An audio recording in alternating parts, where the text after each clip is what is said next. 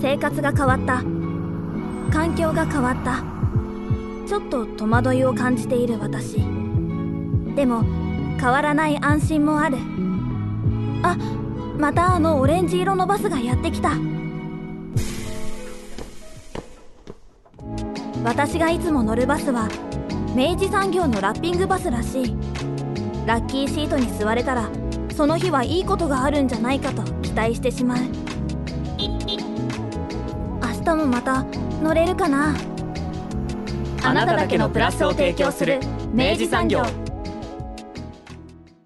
明治産業プレゼンツアワーカルチャーアワービュー今週は北九州市漫画ミュージアムで開催中。デビュー50周年記念諸星大二郎展を特集します。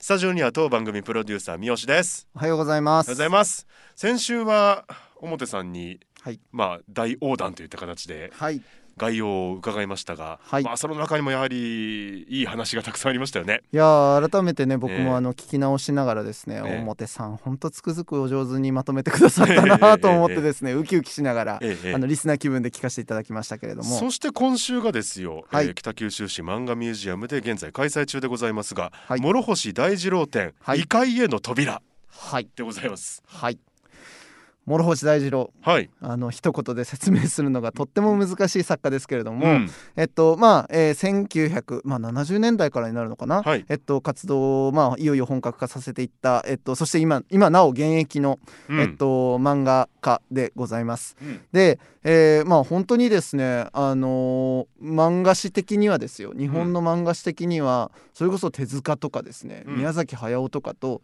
並ぶにあのふさわしいうん。経歴をお持ちの方で、はい。あのーまあ本当にあの作風もですね、あのージャンルももうなんて言うんでしょう。はい、は博覧会的な広がりを持っている。うんうん、いやわかるわかる、はい、圧倒的なこう広がりのある幅広いジャンル。でうん。あとまあその誰にも真似することができない世界観うん、持った、えー非常にあの固有のユニークな、たった一人の、えー漫画家だと言えるんじゃないかなと思います。あの今回は学芸員の石井さんにともにはい、歩きながらいろい。ろ解説していただきました、えーバーチャルツアー形式でお送りします。ぜひあのこれから行かれる方ももう一度行かれた方も聞きながら歩いてみるのもいいんじゃないでしょうか、はい。えーそれではバーチャルツアー前半をお楽しみください。それでは石井さんよろしくお願いします。お願いします。まずはですね、はい。この展覧会のまあ概要と申しますかから伺っていきたいんですが。はい、えー本展は諸星大二郎先生、まあ、漫画家の諸星大二郎先生のデビュー50周年を記念して、えー開催されております展覧会です。はい。漫画原稿約350点と合わせて、えー美術資料であったり、歴史資料であったり、そういったものを合わせて一緒に展示しています。これまでの画業を追うとともにまた付随するその頭の中がちょっとこう想像できるような、はい。そんな展示がされてるってことですかね。そうですね。先生の作品せ世界がより深く知れるような、より深く感じられるような展覧会になっております。でこれあの皆さんもとんでもない展示数でもありますし、まあ、はいいろんな多岐にわたってのやっぱ先生の素晴らしさというかはい、あのド変態さがですよ あのわかる展示だということで、もうはい早速もういいくつかも見せていただきながらお話を伺っていきたいとまずはこれデビュー作品が。はい、そうですね。1970年にデビューされた諸星大二郎先生なんですけれども、えっと、作品名は純子恐喝という作品でして、はい。まあ、どういう作品かというと、都会の乾いた空気の中ですれ違う男女といったような、あの、社会派の作品になっています。ちょっと原稿見ていただいたらわかるんですけれども、はいあの、諸星先生映画もお好きです。古典的な映画お好きでして、うん小回りがこう縦長になってます。うんこれは映画の画角をちょっと想定、想起させるような小回りになっていて、はい。まあ、こういうところから先生の映画からの影響も感じられるのではないかなという作品になっています。いや本当ねこの後の展示もですね、うんちょっとちらっと見見る限りですね、うんやっぱねだしやっぱとにかくね諸星先生の、まあ、特徴いろいろあるんですけど、うんうん構図やばいんですよ。あのこんな画面の作り方するんだなみたいな、うんちょっとそこに圧倒されるところはあってでこれとか本当純子恐喝のこのこのシーンやばいですねこれね。うんなるほど。ありがとうございます。であのまあ、展示順はその要は歴史にこう沿ってというわけでもないんですよね。そうなんです。変年体ではなくて、先生の作品を特徴づける8つのテーマで分けて紹介していきます。ああの、最初はまあデビュー作のご紹介だったわけなんですけれども、はい。次は日常、非日常というふうに銘打ってます。はい。えーこの章ではですね、日常の中でふとした弾みで出会う不気味な世界だったり、不気味な存在だったり、そういったものを描いたものですとか、あの、非日常的な設定や SF 的設定を用いて、日常や社会に対して鋭い批判を向けた作品などをご紹介しています。あの、SF 的な作品で言うと、こちらの夢見る機会という作品をご紹介したいんですけれども、はいまあ、これは中学生のある少年が気づいたら周りの人間がみんなロボットになり変わっていたっていうところから始まるお話です。で、そのロボットを、人間をロボットに変えていった組織がどうも新宿駅の地下のさらに地下にあるようだということで、まあ、新宿駅の地下に新宿の目というモニュメントが実際にございますけれども、そこを通って九段の組織に入り込む。というシーンをここではご紹介しています。これは実際にあるものも描かれてるとなると、より読み、ね、読む側としては、はい。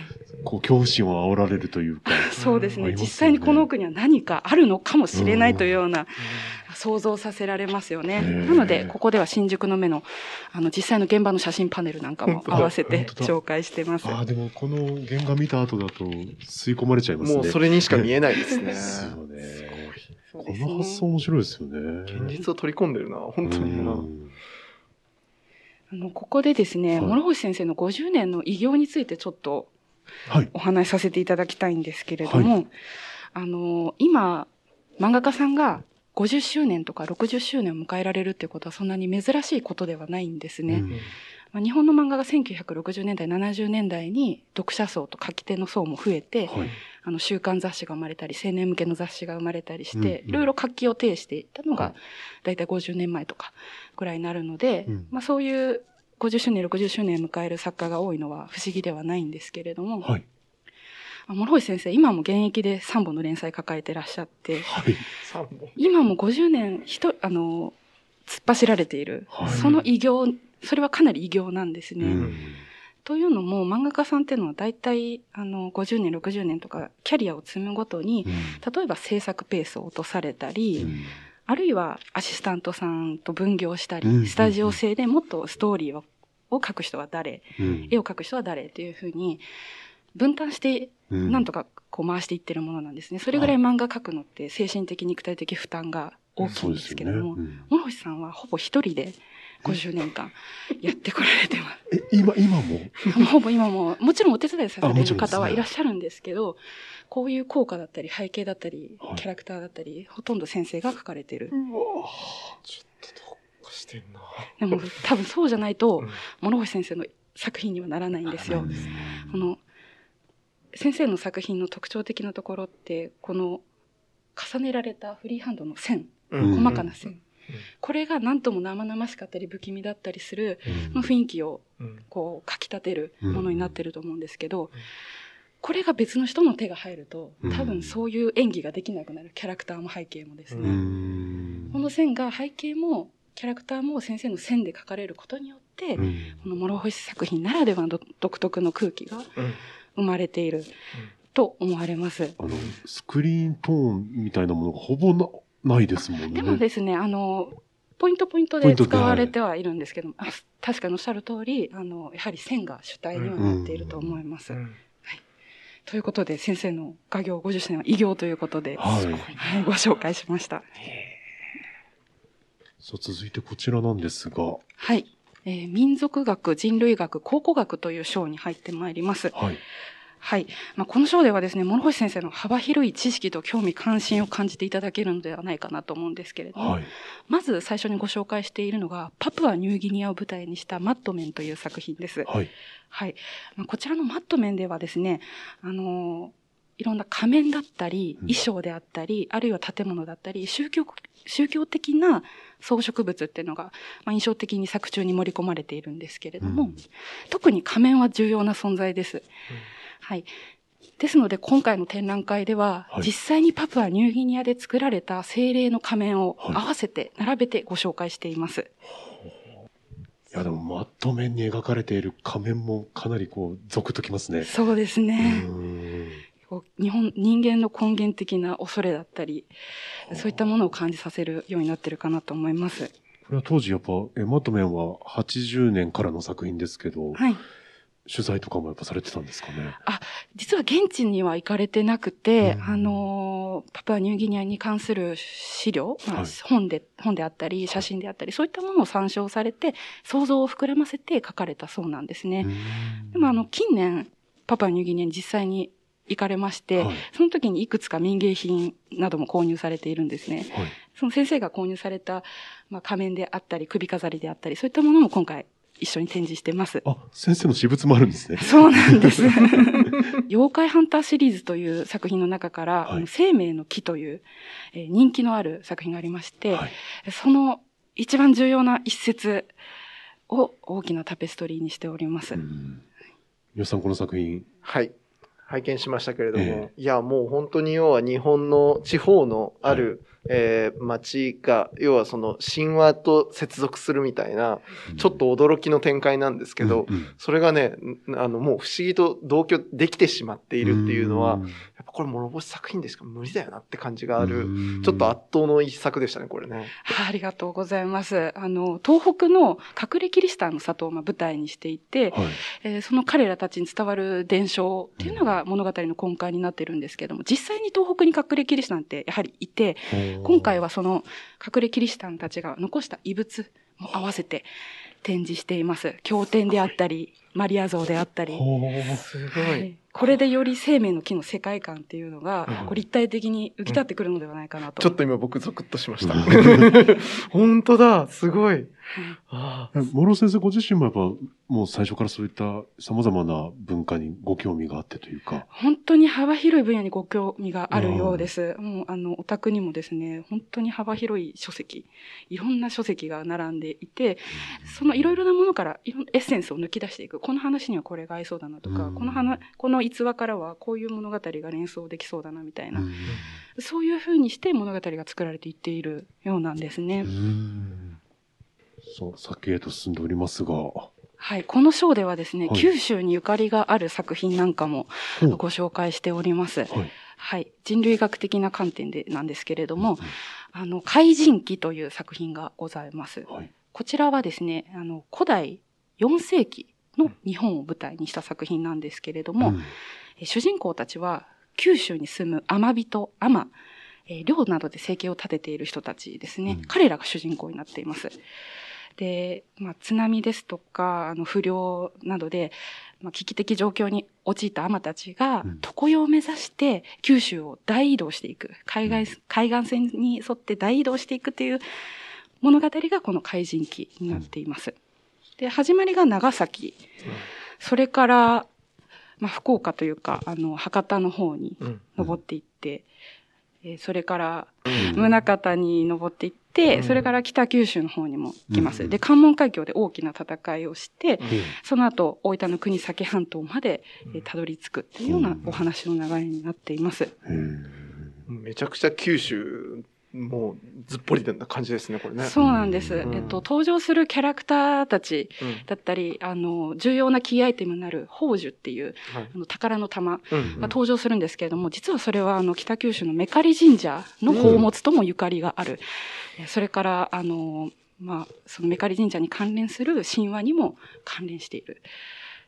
ようなあーところもありまして、うん北九州としてはこちらの怪人記はうんおすすめ、大おすすめ作品でございます。いや、なんかこの作品一個作るだけでも数十年ぐらいのリサーチ入りそうな話ですよ。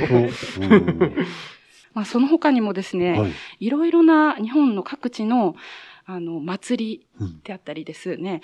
あとは、あの、民族的な風習なんかも作品の題材にされてます。うん祭りで言うと、あの、秋田の生ハゲはい。なんかも、あの、えーインスピレーションのもとになったりしてるんですけれども、はい。実際にシャルル・フレジという写真家が、えー撮影した写真も合わせて展示したりしています。これやっぱ本当、あのー今回のやっぱ構成の妙というか、本当展示されているその原画だけじゃないっていうことで、やっぱ本当に世界観がどんどんどんどんこううん横に広がっていく感じありますね。これねうん立体的になってる感じがします。ありがとうございます。まあ、サブタイトルが異界への扉ということで、うん諸星先生はとにかく作品の中で異世界、異界、あるいは闇の世界につながるその、まあ、狭間を描いてこられてたわけなんですね。その異界の扉がどこにあるのか、そして、現実に今まで日本人あるいは世界の人たちが、えー暮らしていく中でどういう異界を想像していたのかっていうのがこう、この展覧会でリンクするのではないかなと思います。うん。まあそういったもう、様々な知識が、ご経験も含め、うん入ってるからこそ我々はこういうちょっとゾクッとさせていただいたりとか、うんその神秘的なものを作品から感じることができるんでしょうね。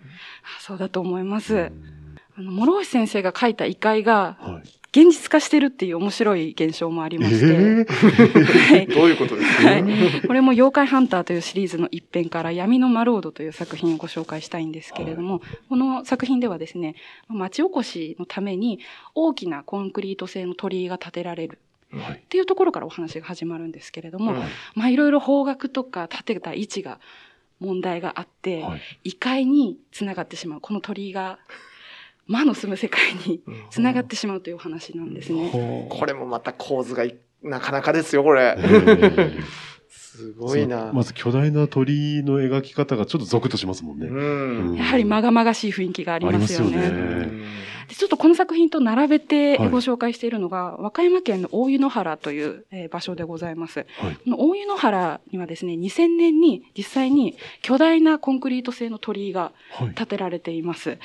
このコンクリート製の鳥居を見るとまさにこのいやいや、モ同じじゃないですか。闇のワロードで描いたようなはい。感じにも受け取れるんですけれども、あはい。先生が書いた10年後ぐらいですよね。そうですね。まあ、意識されてるわけではないとは思うんですけども 実際に先生が想像で書いた物語っていうのがええちょっと現実に浮きた、あの、出てきているような、そういう例も、あの、散見されます。はい。そういう視視点で、あの、見ていくとまた面白いかなと思います。もう個人的にはここまでの作品見てる中でもう先生予言者だって感じになってますけど。さあ、展示はさらに続いておきますが。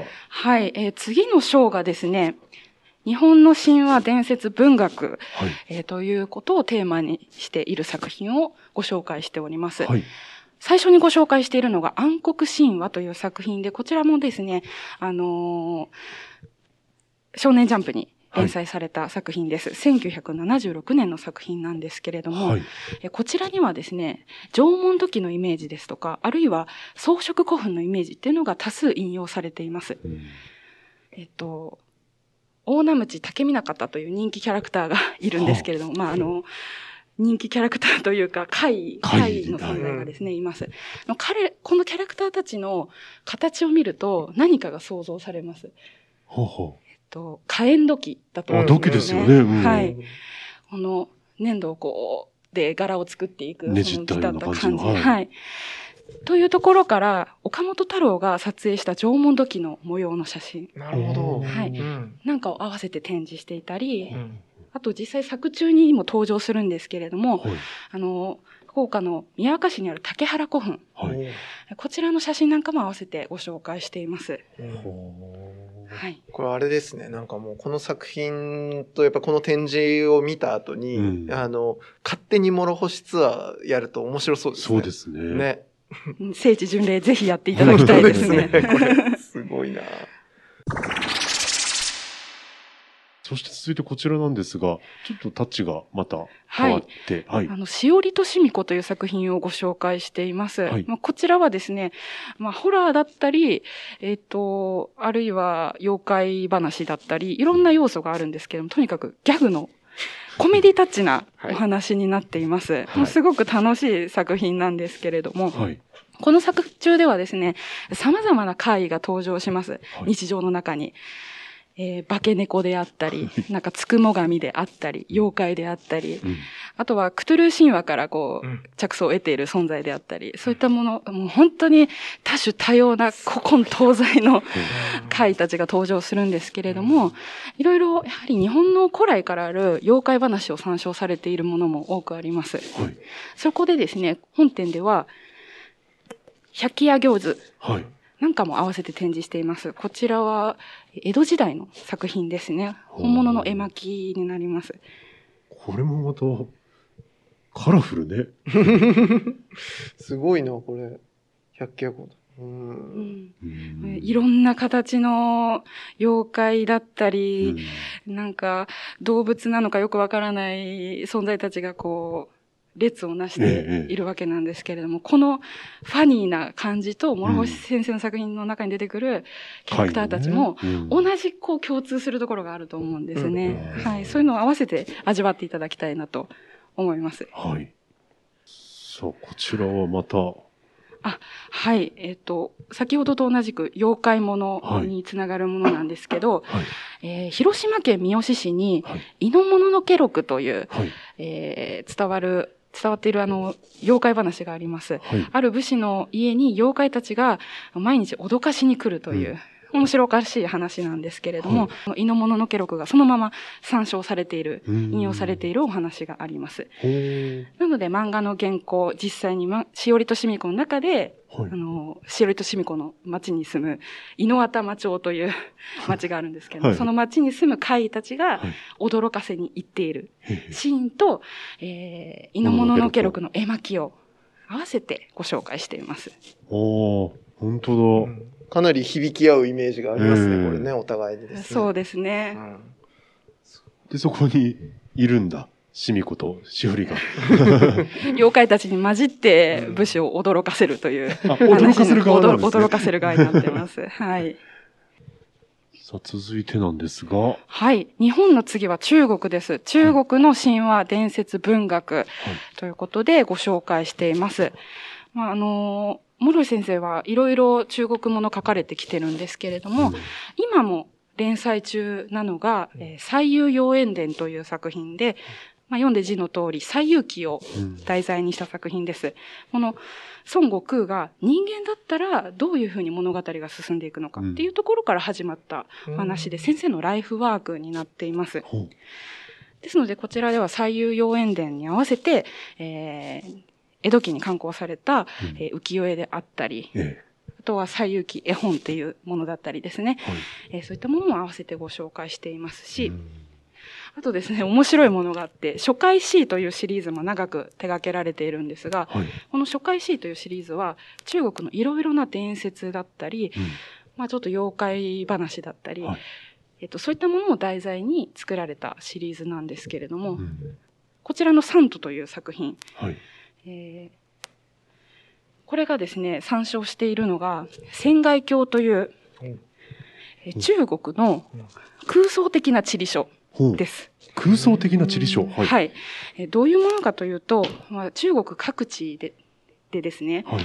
あのその土地土地の植物だったり、あるいは生物だったり、いろいろなものの記録をまとめているのがこの仙外鏡なんですけれども、はいその実ですね、あの見ていただいたらわかるんですけれども、うん。蛇の体に人間の顔がくっついていたりするものが書かれていたり、これもうまんま諸星先生じゃないですか？どちらかというとその、あの神だったり、うん妖怪だったり、うんそういう空想上の生き物、うん各地に伝わる空想上の生き物がまとめられているのがこの仙外鏡と言えるのではないかなと思います。なんで、先ほどご紹介した3頭、扉絵はこの仙外鏡の絵図からそのままあの引用しています。おー。ほー。いや、やっぱちょっと頭の中のデータベース量が半端ないですすねよ。。でそれをやっぱりこう諸星先生だけのやっぱ結びつけで、うんやっぱ全く新しいイメージに生生み直してる感じがうん。ちょっとすごいですね。あおっしゃる通りだと思います。さあ、そして我々今こちら。はい。こちら、初回 C というシリーズから、天界弦という作品をご紹介しています。はい。えー天に目が開くような、あ空間の目が開くようなうん。タイミングを狙って、中国の仙人たちがその場所に集まってくるというシーンをここではご紹介しています。はい。中国の物語では、新鮮世界の仙人たちとか、新鮮世界の存在っていうのが非常に重要になってくるんですけれども、うんこの作品でもですね、仙人たちが雲に乗ったり、傘に乗ったり、まあ、いろんな方法で空を飛んでおります。そのビジュアルも面白いんですけれども、んこの原稿と合わせてご紹介しているのが、旅道ヒンズという掛け軸です。はい。こちらも千人の絵が描かれてるんですけれども、はい。あの、剣の上にうん。サーファーのように乗って、えー海面を滑るように移動している様が描かれている非常に面白い絵ですね。こちらはカノ派の作品になります。はは17世紀の作品。はい。とサーフィンという概念ないですよね、これ。ないでしょうね。ねないでしょうね。だからこそもう仙仙人らしさというか、うんうんうん。異質なものうんを感じますけど、へえ。これはね、果たしてまあ、もう星先生がじゃあこの旅道ヒンズをインスピレーション元にしたかどうかはわからないけれども、でもまあ、不思議とだからやっぱそこにイメージする、まあそれは何かしら人間を超越した存在をうん描くときに同じアプローチになったっていう、そういうことですね。そういうことだと思います。ね。はいだ。からそういうことが面白いんだよな。いやこのページもすごいよね。いや、これちょっとこのワンカットやばいですよ、うん本当に。ちょ、もう、あの、やっぱ神々、神々感あるもんね。ありますもんね。うんはいで中国の次はですね、はい今度は西洋に飛びます。西洋の神話伝説文学という章に入ります。はい。はい。まず最初にご紹介するのが、失楽園という、はい。1978年に発表された作品です。はいこの作品、まあ、題材そのものがまあ西洋の古来からあるテーマ、失楽園ですけれども、えっと、こちらの中ではですね、西洋絵画うんであったり、日本の、日本で描かれた西洋絵画のイメージがいくつもと引用されています。うんはい。例えば扉絵はロダン。うんロダンの、えー彫刻からインスピレーションを得ていたり、はい。青木茂の作品が紛れ込んでいたり、紛れ込んでいたり。ラファエロの、えー作品からえーポーズを取ったコマがあっあるいはヒエロニムス・ボスだったり、はい。ちょっとシュールレアリズムっぽいやつですね。そうです、そういった作家からの引用があったり、まあ、非常に絵解きをするのが楽しい作品であります。そうですよね。からこれもやっぱりほら、もう膨大な、もう人知を超えた膨大なデータベースから、ね。さもう軽やかにサンプリングし、結びつけ編集し直し、そうなんですよ、物語の中に組み込むという。そう、紛れ込んでいたりっておっしゃいましたけど、本当に紛れ込んでるぐらいのサンプリングっぷりなんですよね。なんだそうですね。うん。本当に面白いと思います。ねそれから2000年代に入りますと、先生がですね、グリム童話とか、はい。あとはアンデルセン童話からいろいろインスピレーションを得て書いたメルヘンシリーズがありまして、はい。こちらは、えーヘンゼルとグレーテルが元になってます。うんそれから赤ずきんちゃん、はい。はい。それから茨姫。はい。えこういったものがですね、先生ならではの視点で、ちょっとホラーでオカルティックなうんメルヘン童話になっています。うんほもう、いつかこっちが静電になってしまうんじゃないかと心配です。すごいな。そうですね。あの、諸星流に解釈されたうん、それぞれの、まあ、歴史的童話を楽しんでいただくのも、一行かなと思います。そうですね。こんなのちょっと入門編にもいいですね。あ、そうですね。読みやすいかと思います。ねはい。で、最後のコーナーなんですが、アートというコーナーを作っています。はい。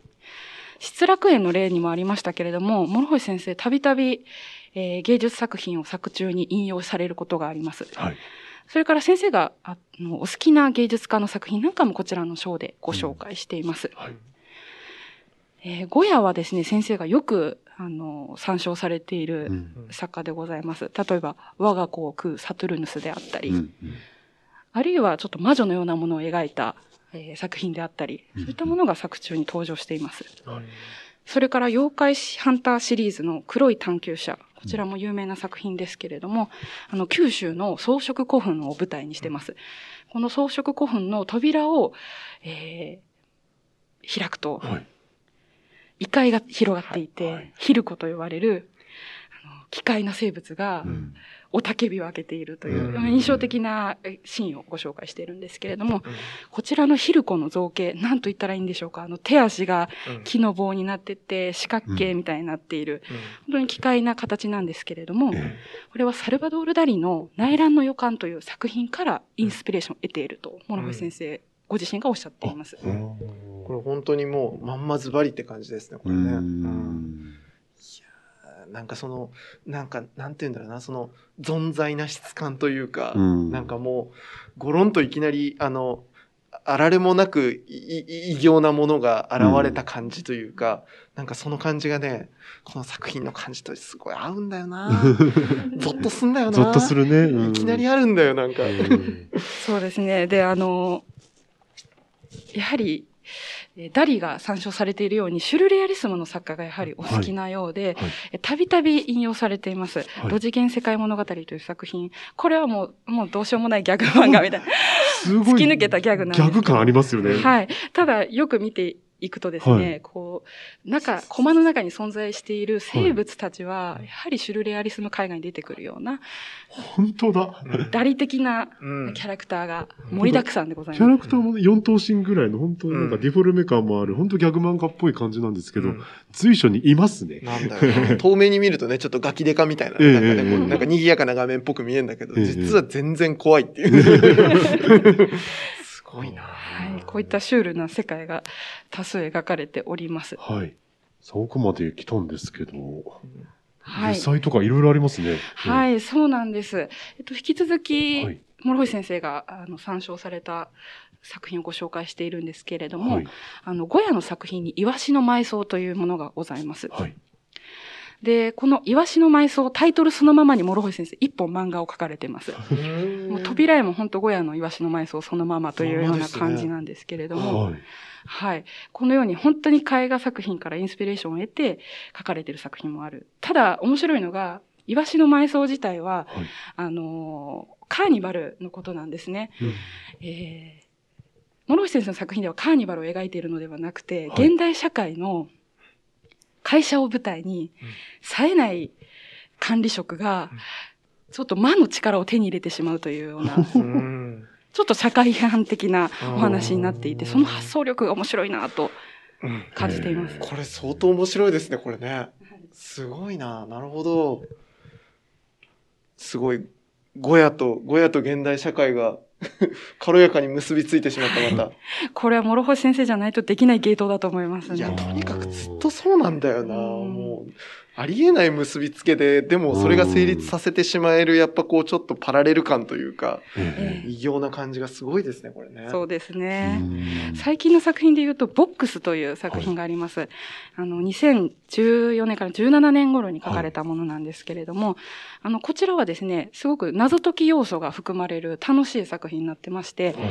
あの、キャラクターたちがある時、白い大きな箱に閉じ込められてしまうんですね。うんそこから出るためには、いろんな謎解きをしていかなきゃいけない。ダンジョンをクリアしていかなきゃいけないみたいな、うあんの感じなんですけれども、その、なんというんですかね、脱出するための仕掛けになるうん場所として、ダンジョンの一つとして、エッシャーのはいはい。作詞を利用したうん絵図っていうのが、うんあの、用いられています。ほこれもなんかほら、あの、うんここ、ここ10年ぐらい、例えば映画とかでう、んヤングアダルト系のですよ。あの、要はその青少年たちがうん、こう、要はすごいとんでもない逆境にいきなりぶち込まれはいて、やるみたいなうん、あの、まあ、そういうトレンドと多分結構こうする部分があるなと思うんですそうですね。ねはいなんだけど、どこまで行ってもやっぱ諸星、諸星先生がうんそれを手掛けると、やっぱこういうことになるなるっていうね。うん。ただじゃ済まさないっていう。うんそうですね。面白いですうね。ん。諸星先生が書くと逆に軽やかな作品になるのが面白いなと。うんなるほどな。閉塞感じゃなくてですね。はいはいはい本当に面白いです不思。議な抜けがあるんですよね。うんねで、最後に先生のお好きな、あのー作家のうん作品を紹介しています。はい。まずは、ヒエロニムス・ボスですね。はいはい。あの各作品でも引用されてますけれども、ボスの快楽の園、こちらをパネルでご紹介していたり、はいあとはポール・デルボーという幻想的な、あの作風、女性を描く、えーことが特徴のあの作家がいるんですけれども、うん。そのデルボーの版画作品とあと油彩画、大変大きな油彩画も一緒に展示しています。これ僕お恥ずかしながらこれポール・デルボーっていうこの作家は僕存じ上げなかったんですけど、はい。今この流れであの拝見すると逆にもう諸星先生の絵にしか見えないぐらいの響き合いがありますねこれね。そうですね。やはりどこかシュールで空想的で、うんえっと、現実ではないようなうん雰囲気を感じさせる作品ですよね。うん先生の作品ともつなぎ合うと思います。なんですよね。なんかその画面の中に映っあの描き込まれたさりげないものがものすごいものを言っているような感じも含めてですね。うんこれはちょっとなるほどな勉強になります。面白い。ちょっとこう、視覚的な罠みたいなものも感じますよね。うん、ありますね。いや、ちょっと、み、見ていくにつれて、その先生の職種の多さと、本当に貪欲さと博覧狂気とはこのことよって感じだな。うん感じますよね。すごいですね。ですねありがとうございます。うんそんな展覧会の最後は、諸星先生の絵画作品でえ締めとなっております。えはい。漫画原稿とは別に書かれたあ作品ですね。はい。えーこちらの作品なんかは少年とペットというタイトルなんですけれども、はい、えー2018年の作品でアクリルで書かれてるんですが、これはですね、非常にあの独特な作品、先生の中では異質な作品になっています。はい。あの先生が美少年を描くっていうことも、まあ、まずは珍しいんですけれども、その描き方が、あの、ルネサンス、世紀ルネサンスのうん。西洋絵画的な、立体的で写実的な、そしてちょっと短美な感じの、うん。あの少年の姿を描いている。ちらも面白い作品だと思います。ここに来てまだ新しい表現にじゃん。じゃん言っているっていう感じですよね。そうですうね。ん。で、本展のために書き下ろされた、アマビエ姫の上陸。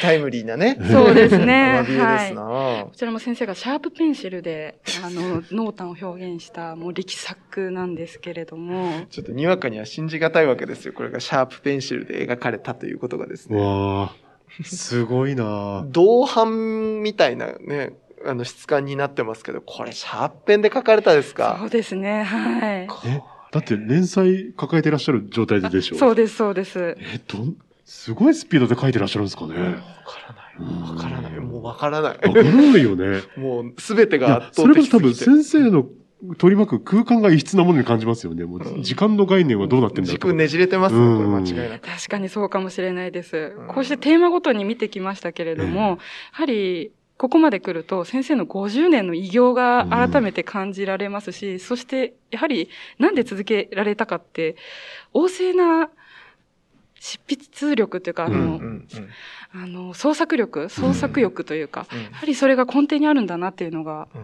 感じられると思いますね。だって多分これ、本当あの、なんなら、この中の2章分ぐらいのうん調べ物をするだけで、もうまあ50年経てれるぐらいのそうなんですよね。軽く人生終わっちゃいますよね。情報量ですよ。で、しかもそれを、まあ、この章立て分だけ全部やってきた上にうん、それを全部執筆という形でね。ね、アウトプットしてきたっていう、やっぱちょ、ちょっとやっぱこれはち人、人知を超えているというか、一人なんですか？先生はっていうね。人間ではないのではないかというですね。まさにこうおっしゃる通り、こう、インプットの方向なり、こう、分野なりも、すごいもう三次元的ですし、うん。三好君言ったように、アウトプットの方法も、うん。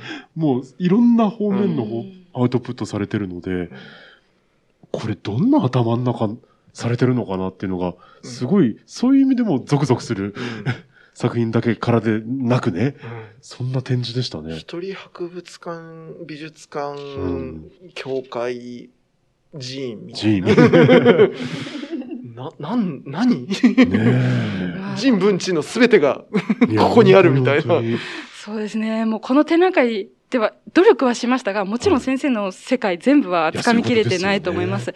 ただ、この展覧会を企画したのが北海道立近代美術館の方なんですけれども、その方の言葉を借りると、この展覧会が物干し世界の旅行案内となればいいなと。なるほどな。なんできっかけになればいいなと。私も同じ気持ちでございます。もう本当になんかさ、よく、まあ、うん。要は作家さんの要は表現を外観したときに、うん。まあ何々世界っていう表現するわけじゃないですか。うなんだけど、これほど広い、うん。あの、視座も、あの、深さとね、うん。面積の広さをしてこそ、やっぱりうん。何々世界と言うべきかもしれんっていうぐらいの、本当ね。ちょっとね、圧倒的すぎて、うん。ちょっと困りましたな、これな。先生が怪ですよ、もう。いや、ほんとそうだよ。一番、一番だよ、ほんとな。そしてこれ出口のところにね、はい。はい。これ、はい、実は顔はめパネルがありまして、はい。あのー先ほど登場したヒルコ、ヒルコですよね。ヒルコ様になれはい。るパネルございます。ので、皆さんもね、ぜひ、ヒルコの異形の姿になっていただいて、見ろ、この醜い姿を。これも禁断の場所を犯した報いだっつってね、このワンシーンがですよ。いや、あの、本当にさ、言ってる通りええ、あまたのシーンがあるわけですよ。ええ欲しい作品には。はいのたった一つの場面でええ、これを選んでくるセンスが俺は大好きです。ありがとうございます。ひるこさんもなりたいですよね、やっぱ。ねそしてこれ、もう本当に充実の充実の充実なんですけど、はいはい。で、さらにこれは実はですね、もうこれ、要は、展覧会見るだけで、要は、ちょっともう足りん、もう、うんオオーバーしてるわけですけど、うんこれを整理する意味でもですね、ええ今回図録が素晴らしいということでちょっとお聞きしたんですけど、あーありがとうございます。はい。今回の図録は、まあもちろん図版も豊富に、あの、掲載しております。諸星先生の書き下ろしのアマビエ姫の上陸も含めてですね、はい。あの、膨大な量を掲載しているんですけれども、あの、解説文なども、うん。あの、しっかり掲載されてまして、うん。展示でもかなり解説文っていうのは、あの、あるんですけれども、はい。実は短縮バージョンになってます。うん。皆さんに読んでいただきやすいようにええ。短くしました。それをロングバージョンで掲載しています。ええ。それから何と言ってもですね、あの、諸星先生の画業50周年を記念した取り下ろしのインタビュー、こちらは、あの、この本でしか読めませ。うんんはい。いや、これだからやっぱあのー本当にえ先ほどね、その諸星世界の旅行案内だっていう話あったんですけど、まあこれが本当ガイドブックですよ。そうね。うんうんあのい僕なんかはやっぱ本当今回初めてやっぱ諸星先生の世界にやっとこう踏み入れることができたわけですけど、うんうんもうこここれをガイドにですねね。私ちょっとね何十年の旅に出ることになるなっていうことを確信しております、うんこれは。いやーぜひ図録もね、手に取っていただきたいと思います。ます。まさに本当に異界への扉をうん開いていただいたなっていう展示でした。そう言っていただけると何よりです。北九州に階への扉開いたね開いてた。ねうん。開いちゃったな、これな。ぜひリスナーの皆さんもお越しください。えー本日はありがとうございましたあ。りがとうございました。あの白球があのシュートがあの音楽が僕たちに勇気をくれた。明治産業はスポーツそしてさまざまな文化カルチャーを応援しています。あなただけのプラスを提供する明治産業。